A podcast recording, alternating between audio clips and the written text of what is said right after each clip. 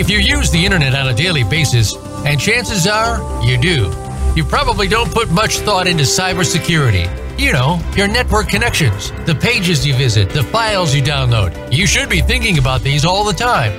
Welcome to And Security for All. Your host is Kim Hakim. We're here to help you understand, in general terms, how and why your cybersecurity should be kept in check. Now, here is Kim Hakim. Hello, everyone. Happy Friday. I'm Kim Hakim, your host. Um, welcome back to another episode of And Security for All. And if we have any new listeners, welcome. Um, we're glad you're here today. I actually got back late last night from San Diego, and it was uh, brutally cold there, according to the people that live in San Diego. I think it was like a low of 50 at night and um, it's 20 here. So um, it's just oh humorous that my Uber driver was like, I had to go buy a jacket. I don't, I don't even own a jacket. So it was very beautiful, if you ask me. So San Diego was amazing. We had our annual cybersecurity event there. And we had amazing speakers, sponsors, attendees. Our keynote speaker was uh, the CISO from the city of San Diego, and one of his former um, uh, allies from the FBI. So we had a packed house. We have been back on the road for a little over a year, and the event that we had this week was like pre COVID events. It was like back to normal. We do stream all of our events for so for all of our uh, listeners out there. Just want to remind you, you can catch any of our events around the country. Um, just go to futureconevents.com or find me on LinkedIn, and you can. Um, you don't have to be there in person. Every event, we always have a couple hundred people streaming in we are getting ready to go to Columbus, and then we are going to wrap up our final show in Atlanta. And we have an amazing group of speakers out in both of those shows. So I hope everyone's ready for Thanksgiving. It's hard to believe we are here. The year has flown so fast, the holidays have arrived. When I was walking through the airport yesterday, because I did have a layover, all the um, Christmas trees are up it definitely uh, put me in the holiday vibes and um, a little pressure that I better start figuring out shopping and all that fun stuff. But I'm excited today about my guest and our topic today. We're going to discuss the cybersecurity skill shortage, and adapting to the post COVID market. And, you know, it's not only in cybersecurity. I had an interesting um, Something interesting that I viewed while I was out in San Diego, when we got out there, there was a huge um, veterans conference. Uh, for veterans in business. And actually, I wish that I would have got there early. I would have loved to attend that. Being I was in the Navy, there was just, it would it looked like a really fun event. But after that event, all, there was probably 100 to 250 people that went to the Hilton bar. And um, the bar closed at nine o'clock. They were just getting in there at eight thirty, and all those people hung out there probably until eleven. But the bar was closed. They were not serving drinks, and I thought that is just crazy.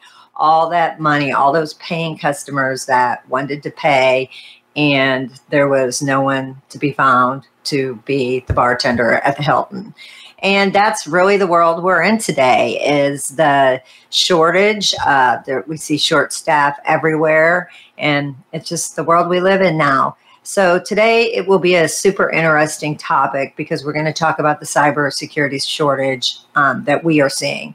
Today I have Thomas Kranz. He's a cybersecurity consultant, a senior security and technology leader, and author with 30 years of experience in the global cybersecurity sector. So we have a lot to talk to, about today. So welcome to the show, Thomas.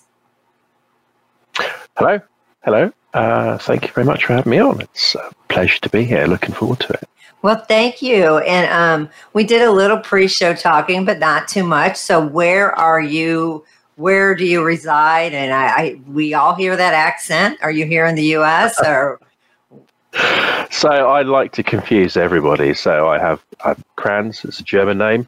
I have a very obvious English accent.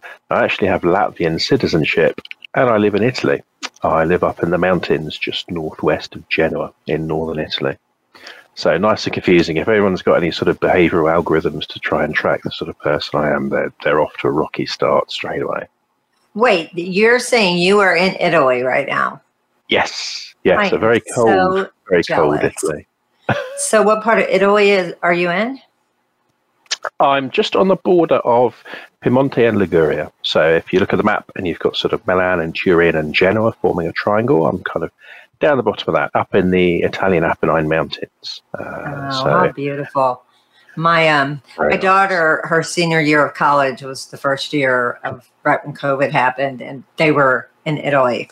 So um, they were there for about a month, and they had to come home after oh. much resistance they had to come home and they were uh, very sad i was very sad because i was had was planning to go out there you know and come back home with her but we're hoping to try to redo that trip maybe this summer oh, so can, very very anxious. recommend it yeah yeah that seems like right now everyone's going to italy so i'm very jealous so that that's amazing so now tell us what you do there and how um, how you got in the cybersecurity industry and why you're passionate about this topic.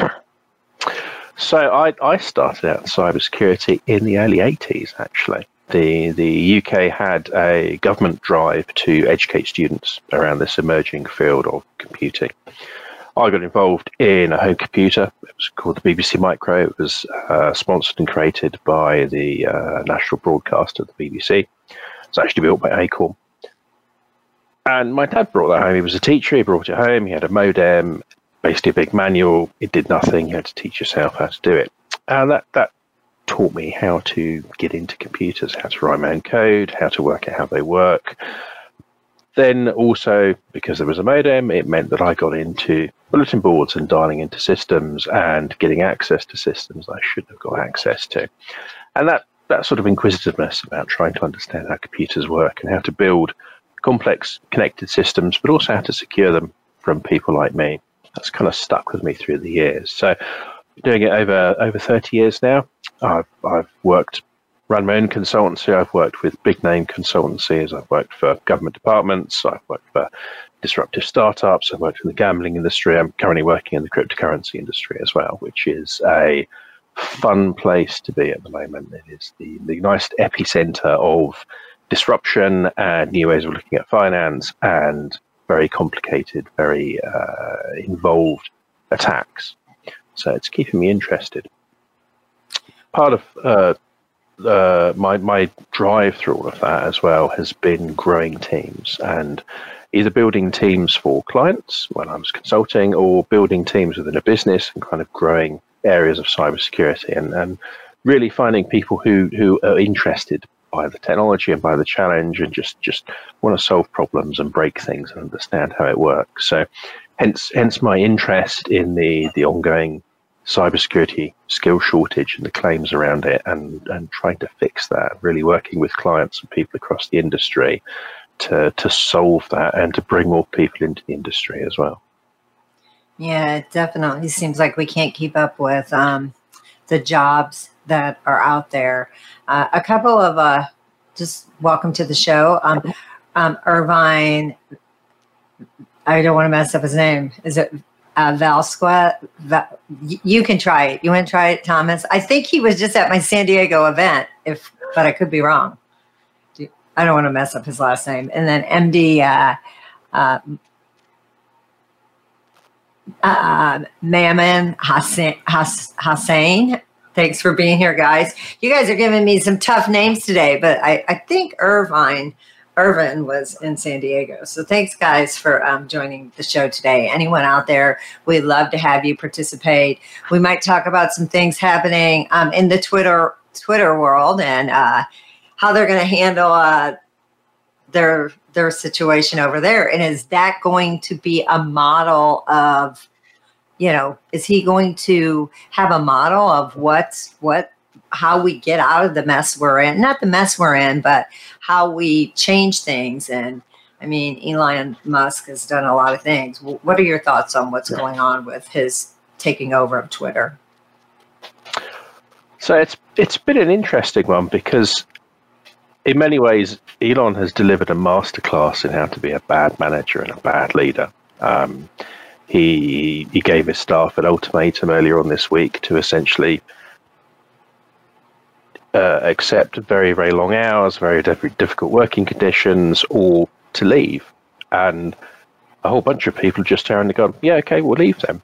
Um, it's it's these these old mindsets of uh, insecure leaders who, who don't really fully understand a company culture and don't really understand what drives people and motivates them. They're still focused on the next quarter's numbers and they're not really thinking about people and, and why are people working and why are people there and what's the culture of the organization as well. And one of the consistent things I've seen through the years is where people have failed to recruit teams, failed to grow a company, it's because they don't understand the culture of the people who work there. And it's it's it's interesting to see that particularly in fields, you know, the, the, the, first teams to leave Twitter were the compliance, uh, governance, and security teams. Uh, and it makes sense because those people have those those teams at Twitter have experience of doing those things at scale uh, and, and, at a scale that you normally wouldn't see outside of a large global financial services institution. You know, constant attacks, high degree of uh, end users and customers, uh, lots of on-premises equipment as well. It's a fairly classic sort of infrastructure for a global organization. So these people have, have incredible amounts of skill and talent. We already saw uh, Twitter getting rid of Mudge, their CISO earlier on in the year. Again, a hugely hugely talented person within the cybersecurity industry, and he was forced out by the team at Twitter, um, sacked and shown the door.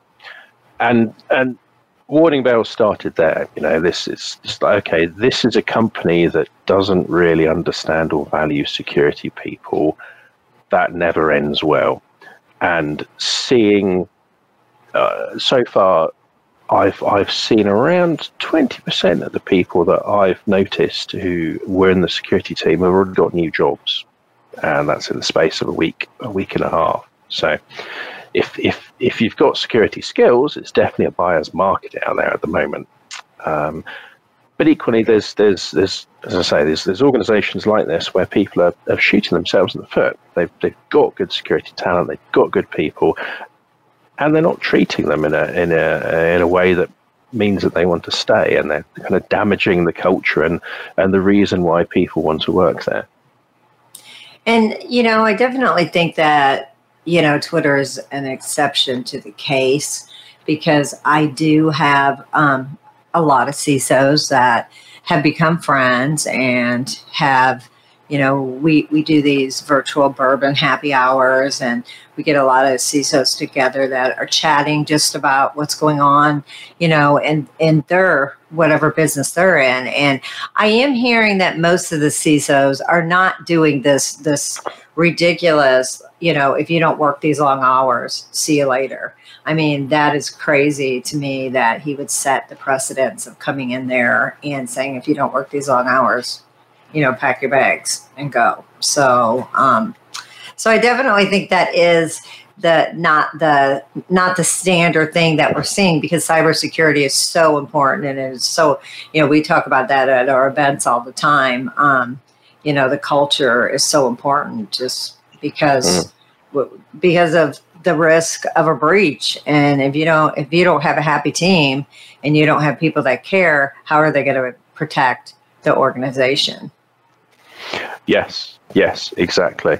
And it's it's something I'm talking with my own team at the moment. You know, it's it's the odds are stacked against us, and they always will be. You know, we have to be effective. We have to make no mistakes. We have to be on top of it. We have to defeat all the attacks 100% of the time. Whereas attackers just need to be successful once. They just need to get through once, and that's it. Um, and and having a team as as well as a management team who understand the fact that because of that, everybody is going to get hacked. It doesn't matter how good you are, it doesn't matter how big you are, someone is always going to make a, a, a mistake or they're going to breach your organization in some way. And then what matters is how good are your team and do they understand what they're doing enough to quickly identify, contain, and then then uh, resolve that security breach. This is this is I think an area where culture becomes really really important because it's quite demoralizing to face up to oh look we've we've done the best that we could and someone still broke in and everyone's shouting at us. And you have to have a very good culture and a good team to push through that and say right okay regardless of that here's what we're going to do. Here's how we're going to fix it. Here's how we're going to deal with it. We had um, a couple weeks ago we were we had an event i won't say what city it is because i don't want to get my keynote speaker mad at me but um, it was it was kind of a laughable moment, but um, somebody had a question at the end and they said, Well, what do you do if you have a team and there's a bad culture?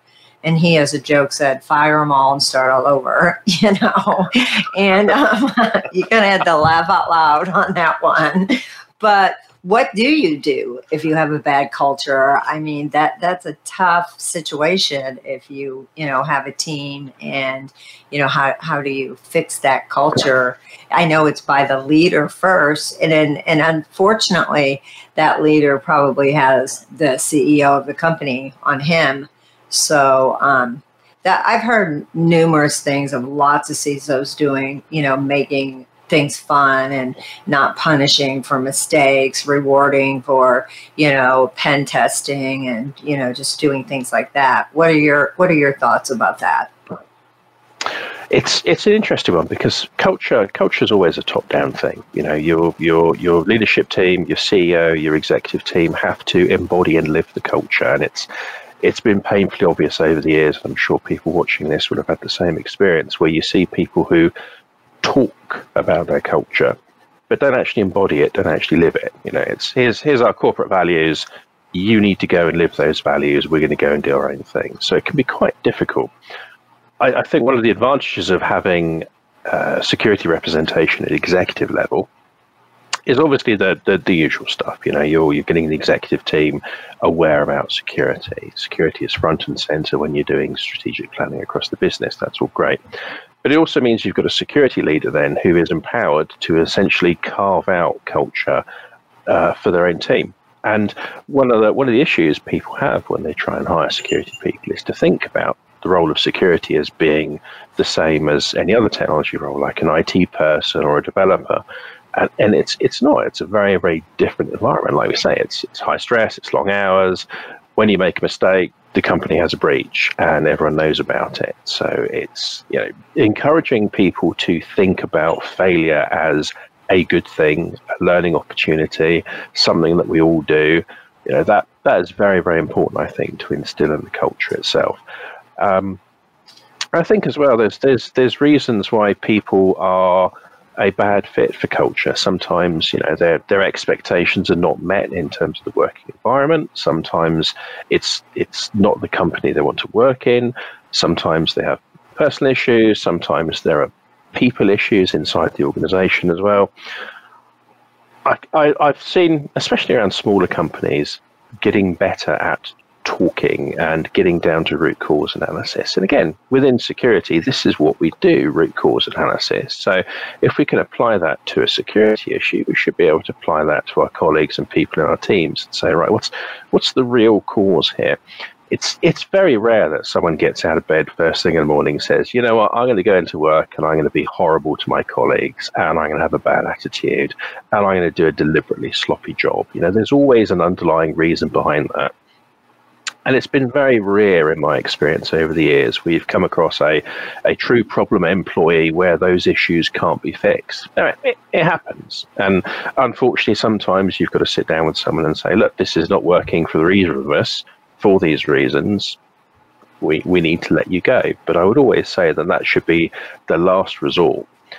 And if, if we, if if we look at why people get into security and why people want to pursue a career in it, you know, all the the, the, the, the fun stuff that we get involved in, like big conferences, DEF CON, breaking things, coming up with new tools, new gadgets, new ways of thinking about problems, keeping that front and center.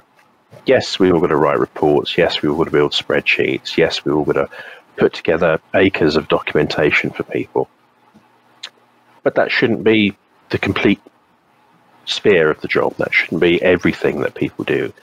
and uh, reminding people and getting people involved in the fun side of things is is a huge way of keeping people not necessarily motivated, but just in, in a good space, um, thinking about their job, but also thinking about why they're doing it. Burnout is is a big problem in cybersecurity. It is a relentlessly stressful job. Um, it, it can get too much, especially if you're understaffed or, as always, if you're under budget. Uh, I'm sure people listening to this will have their own budget woes that they can talk about as well. Keeping. So, no, go ahead. Go ahead. I didn't mean to. Sorry, I was, I was just going to say, keeping keeping people involved like that is a really, really good way of um, keeping them motivated. I mean, an organisation I worked at a few years ago, the entire cybersecurity consulting function went off to Black Hat and DEF CON in Vegas. Uh, it was paid for by the company. Um, yes, it was a learning experience. You know, people were expected to go to talks and then give summaries to the team because those are huge conferences. You can't attend everything. But it was also a good, fun way for people to to spend some time with each other, just get rid of the work stress, get really involved in the fun side of hacking, uh, and to enjoy some time out just playing around, breaking stuff, getting to meet people in the industry, meeting old friends, that sort of thing. So things things like that, invigorating people's enthusiasm for the role and taking them out of the stress of the workplace is a really effective way of managing it. Yeah, it's it's really nice. You know, our events obviously are not a RSA or a DEF CON or a Black Hat, but they are one day events, and you know we'll get a couple hundred people there, and it's nice that the culture of those teams allow for the teams because not the whole teams they can't because we get lots of huge you know enterprise companies that are sending their security team. Unfortunately, the whole security team can't come, but it is as busy as they are. It's really amazing that the CISOs are allowing the teams to attend our events, and the CISOs are coming out as well. So, um, and that's a wonderful, like you said, that's the fun part of the being in security, just like any industry, because there's always going to be trade shows for um, any industry that you're in. But kind of going back to, you know, because there's such a high need for talent, how do you think we're going to achieve? Um, it's not like, you know, the majority of students are going to school for cybersecurity. Um, you know, but I do think I've seen people get their degree and they figure out there's no money in, you know, whatever degree they got in. I, I, what's the cybersecurity thing? Let, let me check that out because there definitely is, you know, the potential to, you know, earn a very good living in the cybersecurity industry. So, how do you, um, what's your vision for um, attracting people to get into the industry? So, I've I've had huge success taking a completely different approach, essentially. So, I've I, I myself have been quite frustrated seeing job adverts that consistently say you must have a degree, uh, you must have these certifications. Um, you know, if you're going to work in this industry, you must have prior experience in this industry. It's, it's it's it's it's putting too many barriers in the way. And hands down, some of the best people I've worked with in cybersecurity not only didn't have degrees, but they got thrown out of school for hacking the school computers. Um, some of the best people I work with have got criminal records for being caught hacking. Um, a, a, a lot of that that sort of traditional way of we we have an HR team, we have an in-house recruiting team, we have hiring managers. They come up with a job spec. That job spec doesn't normally have any sort of relevance to the actual job security people will be doing because none of the people involved in writing the job spec actually know about security. They're not putting down this is this is what you need to do and this is what we're looking for. There's there's always these corporate templates that okay to to work here you must have a uh, a degree and it must be a degree of this type. We don't care if it's a cybersecurity degree. We just care that you've got a degree, and you immediately yeah, wiping out a huge talent pool of people. I gave a talk at a conference uh, earlier on this year in New York, and uh, hardly anybody in, in one of the sessions actually had a degree, and yet they were all incredibly talented, incredibly skilled cybersecurity people, and the majority of them were looking for roles. You know, there's there's an incredible talent pool out there that companies are sabotaging their own efforts to hire because they're not thinking about do we need skills or do we need someone who fits the template that's been put together by a team that has nothing to do with actually doing the role? So I would say definitely you know, approaching that completely differently and, and throwing out all of those traditional barriers. And along with that comes location as well. I've worked remotely now for five years. Um, yes, there's a high degree of travel involved, but if if if COVID has taught us anything, it's that yes, people don't like to wear masks, but also people don't need to physically be in the office when they're doing a technology role, and absolutely not when they're doing a security role. I worked on a, a project at the height of COVID, and the team was spread across most of Europe and East and West Coast USA. And it was, it was, an excellent team. We managed to do some some really good work, really interesting work, with really good camaraderie within the team. We got on really well. It just COVID has shown that remote working actually works. And I'm, I'm, as we're coming out of COVID, I'm seeing companies fall back into that approach of saying, okay, for this role, you must be based within commuting distance of this major city. And again, just just like with mandating a degree, you've immediately wiped out a huge amount of the talent pool. And people who are applying for jobs and looking for jobs know this as well know, I'm I'm a mountain top of Italy. I'm enjoying the lifestyle. If I see a job that says you must be in the office Monday to Friday, there's there's got to be a very big carrot to go along with that stick of having to commute into the office because the job can be done perfectly well fully remotely. And in many ways, that gives people. We, we, we spoke about culture earlier on giving people the trust and the ability to work from home actually drives a very very good culture. You know, there's been lots of lots of talk in in the press in general about how companies are are missing the office culture. But in many ways, that's kind of an artificial thing. You know, people are, are always on their phones chatting to their friends. We're an online uh, community within security, we're, we're an online civilization now, right? We all have phones, we've all got internet connectivity constantly, we're always chatting to people. Having the ability to hire people and build a culture that is about flexibility, supporting your team. We go back to the things I mentioned earlier on about it being a difficult, stressful job. Well, immediately you've taken huge strides to address that because you're allowing people to work flexibility, because you're encouraging them to work where they feel comfortable, because you focused on results and output as opposed to presenteeism and faces in the office.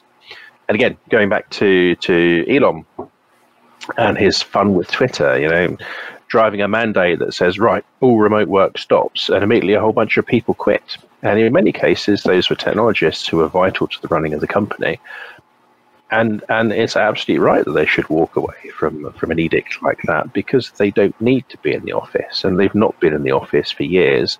And they've proven that they are trustworthy and that they can do the job well.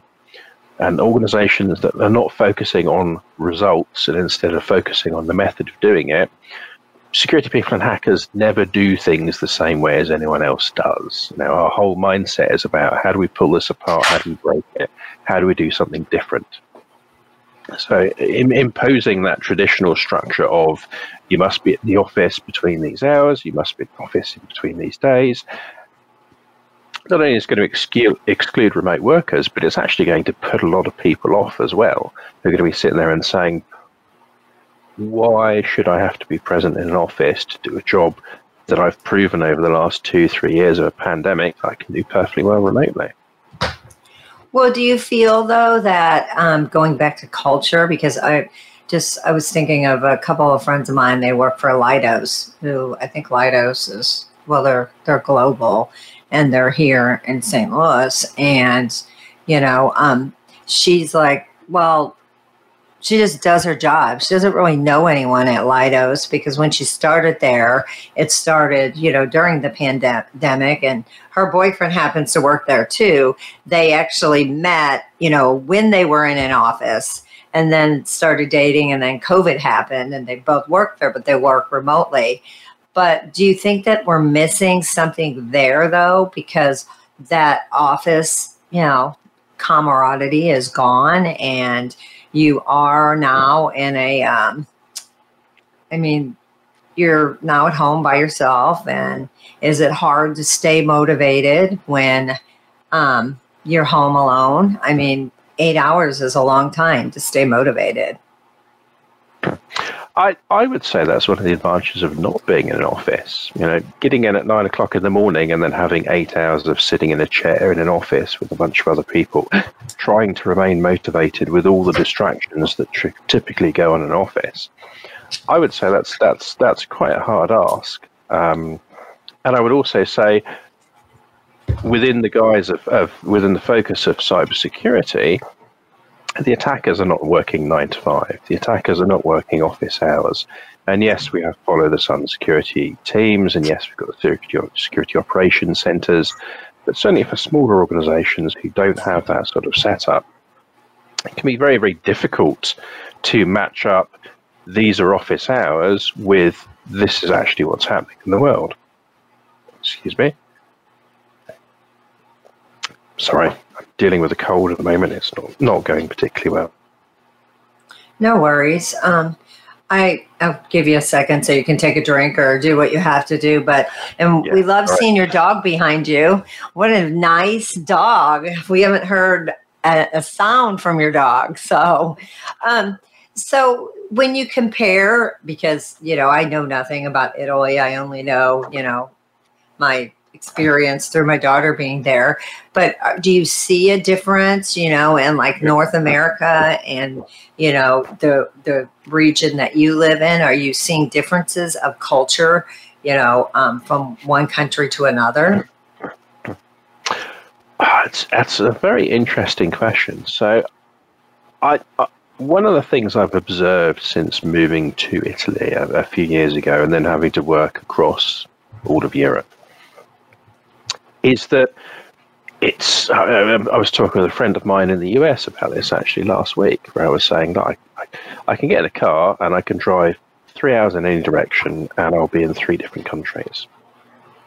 If I get in a car and drive for 10 hours, I, I can traverse a big chunk of Europe and you know I, I can be in four or five different countries if I if I drive particularly badly. I'm in Italy, that's what we do. Um, and he was laughing and saying, "Oh, look, you know, if you're in California or Texas and you drive for ten hours, you're still in California or Texas. You just did yeah. a bit." Um, and and I think in many ways that there is a a a, a people in Europe have been used to traveling and, and moving with that, that ease um, ease of, of getting places. And obviously, you know, with the Schengen zone and passport free travel within the EU, that becomes very, very easy. And with low cost, high speed train as well, that becomes very easy as well. But certainly dealing with European clients, there's always an expectation that do we really need to meet face to face for this? Because it means getting a bunch of people from different areas in Europe and going somewhere. And where should that be? Should it be the main office? Should it be a consulting office? Should it be a branch office? It's in many ways the, the, the COVID restrictions have been quite good for that because it's it's people have been able to talk and share and and and continue sharing their cultures and, and laughing about things in the face of some fairly terrible things going on, especially in, in northern Italy in the early stages as well. I think as well that because the population is less less concentrated on the cities in Europe. I mean, yes, we've, we've got big cities, but you know the the ones near me are are not large compared to London or New York, and we've got European countries who've got a fraction of the population of say London. Um, it's it's a bit mad. And so, because of that, uh, and especially with house prices rising and the cost of living rising as well, there there has certainly been through COVID a, a move for people to say, why are we living in this city? You know, we've we've we've had lockdown, we've been stuck here, you know, we, we we can't go for a walk, we can't afford to live here. Why are we paying for these utilities? Um, and and even to some extent, the US. I was talking to a friend uh, who lives in New York. Um, And when the lockdown started, uh, she was saying it was it was terrible to see all these people packing up their furniture and basically leaving New York to go back and live with their families who were out in the countryside or away from the big city. A large number of those people haven't returned because, again, why why go back to the expense of living in a big city and the expense of commuting and the expense of having to be in the office if you've been able to live somewhere that's a bit more comfortable and a bit more affordable, if you've been able to be around friends and family somewhere without the pressure of going to work every day, why why go back into that? And especially as we see prices rising as well, people are looking at the expense of it as well uh, and saying, do I do I really need to go here? Do I really need to do this? Is it not easier for me to just stay where I've been for the last few years in lockdown and carry on working? Yeah, we definitely we've seen that as a company. You know, traveling all over um, the United States this past year. For instance, Chicago. I mean, I've been in this industry putting on cybersecurity events for 25 years, and Chicago has been one of the it's it just always has been super fun. We're always downtown. It's always a packed event. It wasn't the same this year. We went back to mm. Chicago downtown, and it was a very small event. We didn't get the turnout that we had expected, and I was like so dumbfounded, like what happened? And then as we started talking to people, everybody's moved out to the suburbs. Nobody wants to come and commute downtown. Nobody wants to pay for the parking downtown. No one wants to sit in the traffic. So, so now next year we'll have our event out in the suburbs. Same thing with Toronto. I heard that about t- Toronto, you know, Toronto downtown, everybody's moved like away. They're out in the countryside. So we used to do a Toronto event and we took that off the map because it, even if we decide to go to Toronto and you go in the city, the city doesn't have the same kind of revenue that it used to have. So everything is five times more expensive to even mm-hmm. rent or stay or what what have you. So we certainly have been seeing that at the cities.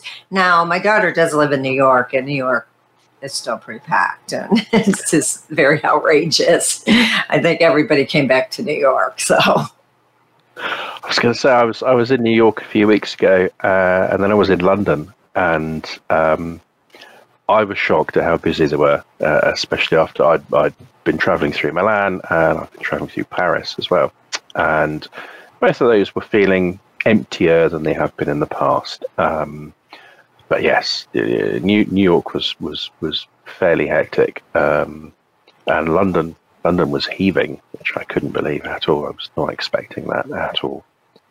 Wow, well that's great. I I, I was in the military, so I spent a couple of years in London. So definitely uh, love London. But um, going back to, I know we kind of got off track a little bit, but we were talking about remote working and all of that. But going back to what opportunities do you think are being missed from companies that are in need for cybersecurity teams? And I'm in complete agreement with you about the whole college degree because, you know, I have a nephew that he tried to go to school for a couple of years. It just wasn't, it wasn't for him and then he just couldn't figure out what he was going to do. He ended up going to a coding boot camp, and he is doing very, very well. You know, um, making over a hundred thousand dollars a year. He's, you know, he's in his twenties, and you know, he didn't need that. He's he's thriving in his career. And that was without a college degree, you know. So I'm, you know, people I, I've had this conversation a lot because I have many guests on here, and I may have someone with a PhD that is begs to differ, you know, with what I say. But I think you know everything there. It's a pie, and you know, you, you, there's different pieces of the pie that you should be choosing from. Mm-hmm. Yeah, definitely, and I think one of the things that often gets overlooked is that people have different ways of learning. And if you encourage people to learn in a way that suits them, it means you have people who think in different ways, which means that we end up with a very diverse workforce. Uh, it's, it's, and this is especially important in cybersecurity because the people attacking our companies or our infrastructure are not sitting there saying, okay, so I was taught to do this, and this, and this, and this, and this. They're, they're creative. They're coming up with new ways to break things. They're chaining together attacks in new, unusual ways. They're, they're, they're constantly trying to change how we accept things work and trying to, to sort of test all of those theories we have about, okay, if we build infrastructure like this, if we build an application over the top like that, it works like that and it's secure. If we have a, a, a, team, a workforce of people who have gone down different routes of education, who have approached learning and gaining skills in different ways. By default, we've got a very diverse group of people, right? We have people who think differently. They're neurodiverse. There'll be people from different cultures, from different backgrounds, from economic groups. That then collectively means as a team, we're constantly surrounded by new ideas and new ways of thinking about stuff, which is absolutely the goal for any effective security team. You, know, you absolutely want a highly diverse group of people who are thinking differently about what is established security doctrine. You know, we've, we've, we've got all these organizations who've spent a lot of time building up standards, which is absolutely fantastic, but those standards are essentially the lowest common denominator. And implementing pure standards is a good way of saying, okay, I'm I'm this secure, but it is like the, the foundation to you building your wonderful palace of security awesomeness on top of. If you don't have a diverse team, if you don't have people who have taken different routes to learning about things, you don't have people who've stepped outside their comfort zone and said, "Well, you know what? I'm, I'm not going to sit exams. I'm not going to go on a course for this. I need to to find out for myself how this works." Pardon me you need that um, spread of uh, thought and different approaches on how to do stuff. Yeah, I agree. You know, and you know, there's a lot to say about mentoring and you know, companies hiring. You know, anyone can hire an intern that they're not going to pay. Well, it's probably not going to attract that intern you know, I think it's um, super valuable that you should be paying your interns because you don't know they may be the next leaders of your company. Um, we hire lots of interns and um, love interns because they're eager, willing to learn, just you know, want to want to see what's going on. So so um, we have a uh, yeah well, I was going to bring something else up, but um, we have a, a, friend of ours. He usually comes on the show, and uh, Jonathan Kimmett. He's he's the CISO at a university, and he has students there that he's building their SOC team with the students that are going through school. That's phenomenal. Mm-hmm. It'd be amazing if every CISO at every school would do something like that because now these kids are going to graduate college with experience already. And you know what? If something happens and they don't finish their degree, they still have the experience.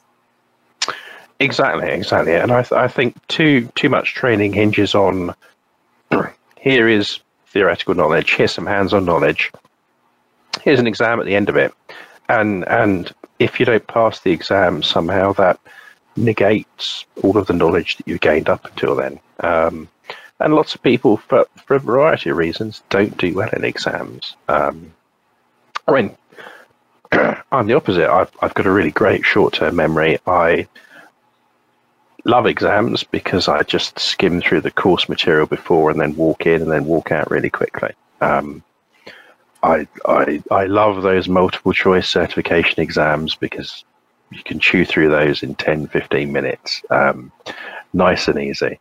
Um, well, you're one of you're one of the lucky ones. Not everyone. my son, my son has that that you know photogenic mind, but you know I was in the Navy and I am not a good test taker, and mm. um, you you had to to rank to go up on rank you have to take a test but it was it was really great when i was in the navy because i kept taking that test and and in the navy you know they had you know maybe there could be 5000 people taking the test and they were only going to rank two two people. So mm. my chances were never that great of ranking up of you know getting a higher rank. Well i ended up getting. It was awesome. They ended up um, taking my rank up just because of my work ethic and how hard I worked. So mm-hmm. I was able to get by not testing for that rank. And I was, you know, they would do this occasionally. And I think that's what our workforce should be doing as well. Oh, absolutely. I mean, it's it's. I was uh, talking to a uh, peer in financial services, and and she is terrible at taking tests. Um, and we were joking about it. It's like, well, if if I find it really really easy to photographically remember a bunch of knowledge and then pass a multiple choice test, and you have deep in depth knowledge and you can't pass the test, that's not a reflection on the skills or the expertise of either of us. That's just a reflection on the fact that testing's a bit rubbish. it's, it's, relying relying on a test as somehow being this great leveler is is not how it's it should be at all. One of the, the things I came across in consulting, which has stuck with me, is is this idea of a case based interview about when you're interviewing people, give them a scenario, give them most of the information they need to solve it, and then give them a pen and a whiteboard, or or give them uh, a microphone, and say, right, how are you going to fix this problem? Talk us through it. And it's a fantastic way to get people to demonstrate the knowledge that they have and their thought processes and how they think. And again, thinking about how we want to build a workforce of diverse people, how we don't want clones who think and do things in the same way. Approaching testing knowledge and skills in that way is a fabulous way of giving giving confidence on the person being interviewed or actually taking taking that test because they can really drill down into areas where they're strong and they can really demonstrate their expertise in a way that they're comfortable and confident in doing. And equally, the people on the other side, if you're evaluating someone or if you're hiring them, it gives you a great idea about, okay, this is how this person thinks, and here's how they approach problems, and here's how they approach this particular situation. And it gives you a much better idea going back to what we were talking about initially, how would they fit in with the culture of the organization? How would they fit in with you, how you do things? You know, is is this are they going to be a uh, a new and interesting way of looking at things, or is their approach so outside of how uh, the rest of the team do things that there, there there needs to be some learning and some growth there? So it's it's it's a great way. I I I would encourage more organisations and more companies when they're interviewing staff, and when they're interviewing staff, not just to hire but also to promote and to uh, cross promote with organisations, to move away from that sort of question and answer. Do you know this? Do you not know it? Because we all know how to Google, and we've all got portable supercomputers with constant internet connectivity in our pockets, right? It's it's that I've memorized everything is less useful now than it has been in the past. But instead, talking to people and giving them a situation and helping them demonstrate their expertise and demonstrate how they can think through things, that is a way of, of empowering people and, and helping people who may not have the academic background or the experience behind them. I hired someone uh, last year who had not worked in the cybersecurity industry at all. They they'd had no experience there whatsoever. But during the interview, the way they solved problems, the way they could talk through the case, the way they could explain their thinking was was fantastic, absolutely fantastic. And it was clear that here is someone who was absolutely perfect for the cybersecurity role that was being hired for, even if they didn't have the qualifications and the certifications that other similar roles were asking for and they've they've been amazing. They've been absolutely amazing. They've come in leaps and bounds. They've done a fantastic job.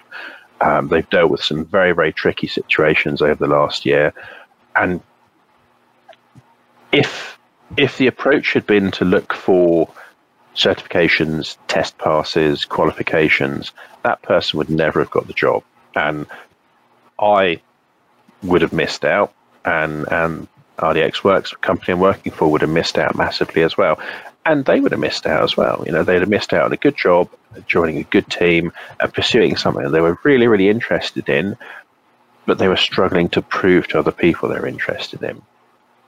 So, how do you go about that? We're we're coming up. We only have a we probably have four or five minutes, um, but when you are interviewing and you're you have a candidate, do you think that is how do you do you give them scenarios of problem solving and what kind of what kind of can you give us an example of what that would look like? Yes, so so I give all candidates before they attend the interview a little cheat sheet that essentially summarizes you know, this this uh, the, the, the star model, which is fairly common in consulting, you know, situation, task, action, response. This is what we're looking for. So when you're being asked questions, this is how you want to frame it. Uh, and also a cheat sheet that goes through, okay, this is this is critical thinking. These are what critical thinking skills are. This is what's important in the job. And then they, they, they get a chance to read through that, they get a chance to understand it, they can ask some questions before the interview if they want. And then during the interview, I'm, I'm looking for people to engage at that level. I'm looking for people to use that STAR framework to structure their answers, uh, to structure how they're approaching problems. Um, and there's, there's, I do very little of the question and answer. Do you know this? Do you know that? There'll be a bit of it because there always is. You always need to. Oh, you say you got ten years of dealing with Solaris. Do you do you, do you, do you really know Solaris? Let's just double check that. But most of it's taken up by by by the, the, the, case study or the scenario, which is is literally, I will talk them through very quickly, five ten minutes. Here's a situation. This is what's going on. This is what's being asked. Uh, this is what the results need to be. This is what's happening. Talk me through how you would approach this. Um, and it's it's a great way of doing it because there's no right or wrong answers. Right. This is this is giving someone a chance to go through and say, okay, given this, here's how I would approach it. Given this, here's how I would tackle this situation. And also gives you flexibility. You know, if there's an area where someone is struggling a bit, you can either focus on that or you can back away. If there's an area where someone is is clearly very confident in their skills and abilities, you can then focus on that and say, right, okay, well, if you're using this technology to solve this problem, how would you configure it? What would you do if this happened? How would you deal with this security issue? It's also a good way of, of talking people through what we face on a daily basis, which is here's what we thought was happening. And now we've discovered that actually something completely different is happening, and we're focused on the wrong problem. And there's a really big problem over here that we need to fix. Uh, that that happens all the time, and it is where I find a lot of people who have not got that root cause analysis, that problem solving approach, really struggle in the job because they're expecting A, B, C, D, a very linear sort of approach to problem solving. We've got tools, they give us output, we take the output, we then apply a patch or solve a problem. And, and having a scenario based approach to interviewing people gives them a good idea that this is what the job is like right? And we, we assume based on alerts and based on observations that this is what's happening. And then we get some more data and we find, oh no, it's something completely different. And we have to scramble to fix it. It also gives the interviewer the ability to evaluate, you know, how, how do they cope with the stress of dealing with that? How do they cope with the change in requirements? How do they cope with, we wanted this output, but now we need that output? Um, it is a very effective way, I think, of judging uh, both on both sides because there's a two-way process. You know, it gives gives the candidate the ability to say, "Is is this the sort of thing that I really want to be doing every day?" And it gives the interviewer the ability to say, "Okay, this this this person is is is good. They've got the right idea, or they're a bit weak in this area," which immediately means that we are then able to bring them into the role and we've immediately got a path for growing and mentoring and supporting them to to, to tackle those areas that the interview showed that they needed help and support in. There's so many other questions I'd love to ask you, but we're down to like a minute and a half. But, you know, problem solving can't be taught. That is something that is learned. So if that person comes in, again, that's just a fine line. You know, do you let that person not have the job? You know, but um, my tech team is starting to give me the one minute uh, countdown. Love to have you on this show again. It's been super interesting. Uh, Tom Kranz, who is the head of cybersecurity with uh, RDX Works. Um, you can find him on LinkedIn, or you can go see him in Italy. I'd love to go do that. So, uh, thanks for being here, Tom, and um, we hope to have you back again. Thanks for spending the last uh, hour with us. Thank you, everyone that is out there. We will not have a show next week uh, because of Thanksgiving. So, I wish you all the best Thanksgiving. I hope you can enjoy time with your family and your friends and relax and have some um, downtime and enjoy the holiday. Thanks, everyone. Stay safe, stay secure, and we'll see you in two weeks.